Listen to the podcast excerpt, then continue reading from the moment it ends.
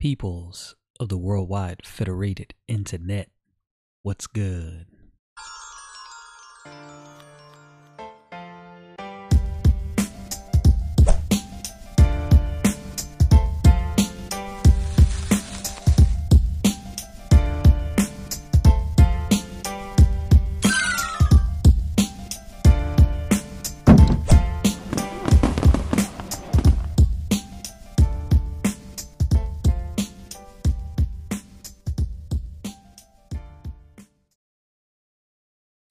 Just before I started recording this video, my allergies have started up the last couple days.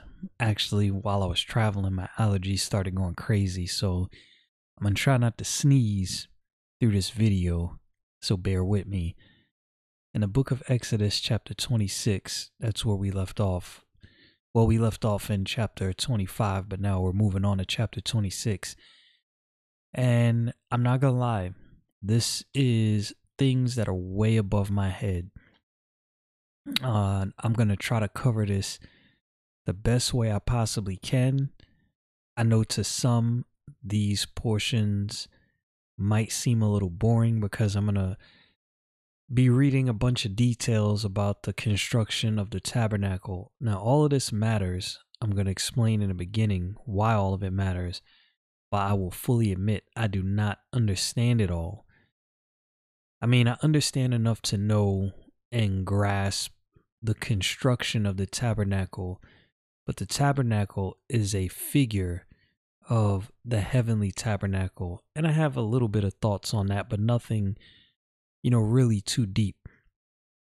So, the book of Exodus, chapter 26 and verse 1, let's get into this. All right, uh, Exodus 26 and verse 1, the Bible says, Moreover, thou shalt make the tabernacle with ten curtains of fine twined linen, and blue and purple and scarlet, with the cherubims and uh, with, with cherubims of cunning work shalt thou make them.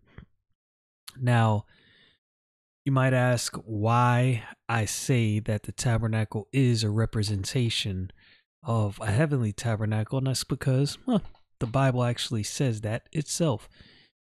In the book of Hebrews, uh, chapter 8 and verse 2, the Bible says, A minister of the sanctuary and the true tabernacle which the Lord pitched, not man. In Hebrews chapter 9 and verse 8 and 9, let me try that again. Hebrews chapter 9, yeah, verse 8 and 9.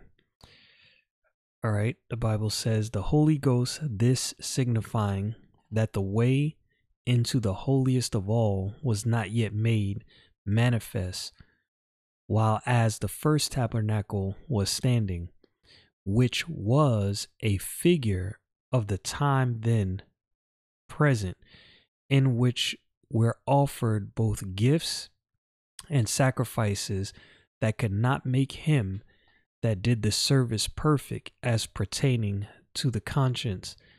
And the same chapter in verse 24 For Christ is not entered into the holy place is made with hands, which are the figure figures of the true, but into heaven itself, now to appear in the presence of God for us. Now, I had some thoughts and some things I wondered about the tabernacle mentioned in the book of Exodus, chapter 26 and verse 1. And one of the thoughts I had well, before before I mention that thought, I'm going to read the definition of the word tabernacle. Very simple. Tent or a temporary habitation. And the Hebrew word there is mishkan, which means dwelling place. Now we know that the first tabernacle, as said in the book of Hebrews, is a, a picture, a figure of the true tabernacle. Now, I also not only do I wonder if this is talking about, well, we know it's talking about the tabernacle in heaven, but I also wonder if it's talking about the dwelling place of the Holy Spirit, that tabernacle being our physical bodies. And I wonder if you were to go deep and really go back and forth and break down the different things mentioned about the tabernacle, if you can find parallels between the tabernacle and the physical body, which is the dwelling place of the Holy Spirit when a person gets saved. Anyway, verse 2 the length of one curtain shall be eight and twenty cubits, and the breadth of the curtain four cubits, and every one of the curtains shall have one measure. So the length, obviously, how long, and the breadth is how wide. So a cubit. So here's the interesting thing about the cubit. So when you look up a cubit, there were different there were different um measurements ascribed to cubit depending on what uh what time and what people group you were talking about right so the ancient greeks had their measurement of of a cubit the egyptians had their measurement of a cubit um the children of israel had their representation of a cubit and the islamic world back during that time also had their representation of a cubit so when reading this, so the classic wisdom would say, okay, well, this is obviously uh, an Israeli or the children of Israel's cubit. I tend to disagree. And there's a reason I disagree. They just came out of the land of Egypt, right? Now, yes, they are established as a people, but they haven't established a kingdom yet right? So they don't have a, a, a lot of formal things established.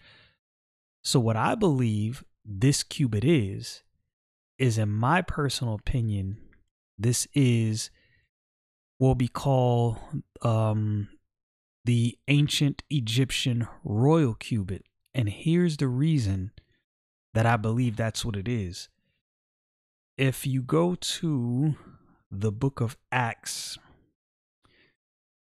uh chapter tw- chapter 7 and verse 20 and 22 or 20 through 22 in which time Moses was born and was exceeding fair and nourished up in his father's house 3 months and when he was cast out Pharaoh's daughter took him up and nourished him for her own son and Moses was learned in all the wisdom of the Egyptians and was mighty in words and deeds. So he was educated in Egypt. So I believe this cubit right here was actually the ancient Egyptian royal cubit. And that measurement for the ancient, I know this is kind of getting into the weeds, for the ancient Egyptian royal cubit was uh uh what is it? 20.61 to 20.83 inches. So i know probably irrelevant one way or another but that that's kind of what i think at least not that my thoughts really mean much but i, believe that follows at least a, a sound biblical thought all right, so where we at? We're in verse 2. So the length of the curtain shall be eight and twenty cubits, and the breadth of the curtain four cubits, and every one of the curtains shall have one measure.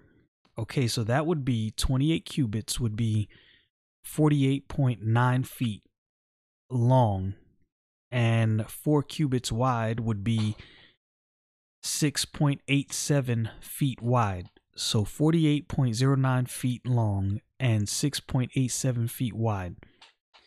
That's that was the measurement of these curtains right here.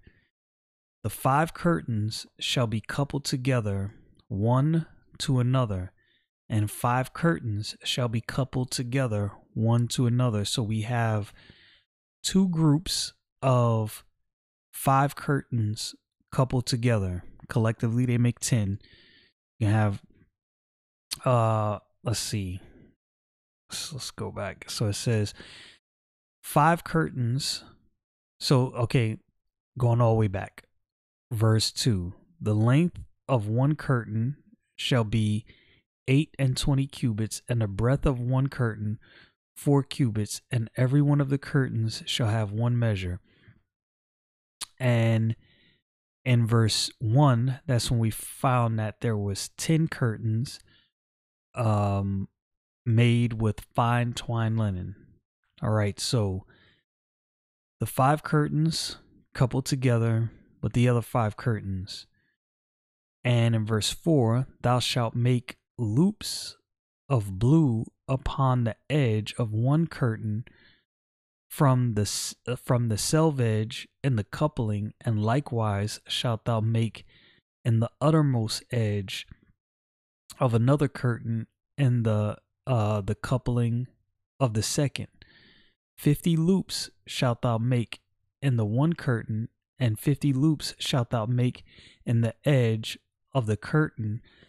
That is uh, that is in the coupling of the second, that the loops may take hold one of another. So he's instructing them on how exactly to attach these curtains. So, you know, some of these words I didn't know, so I had to look up. And that word selvage is the edge of a cloth where it is closed by complication uh, or the threads, a woven border or a border of the clothes works.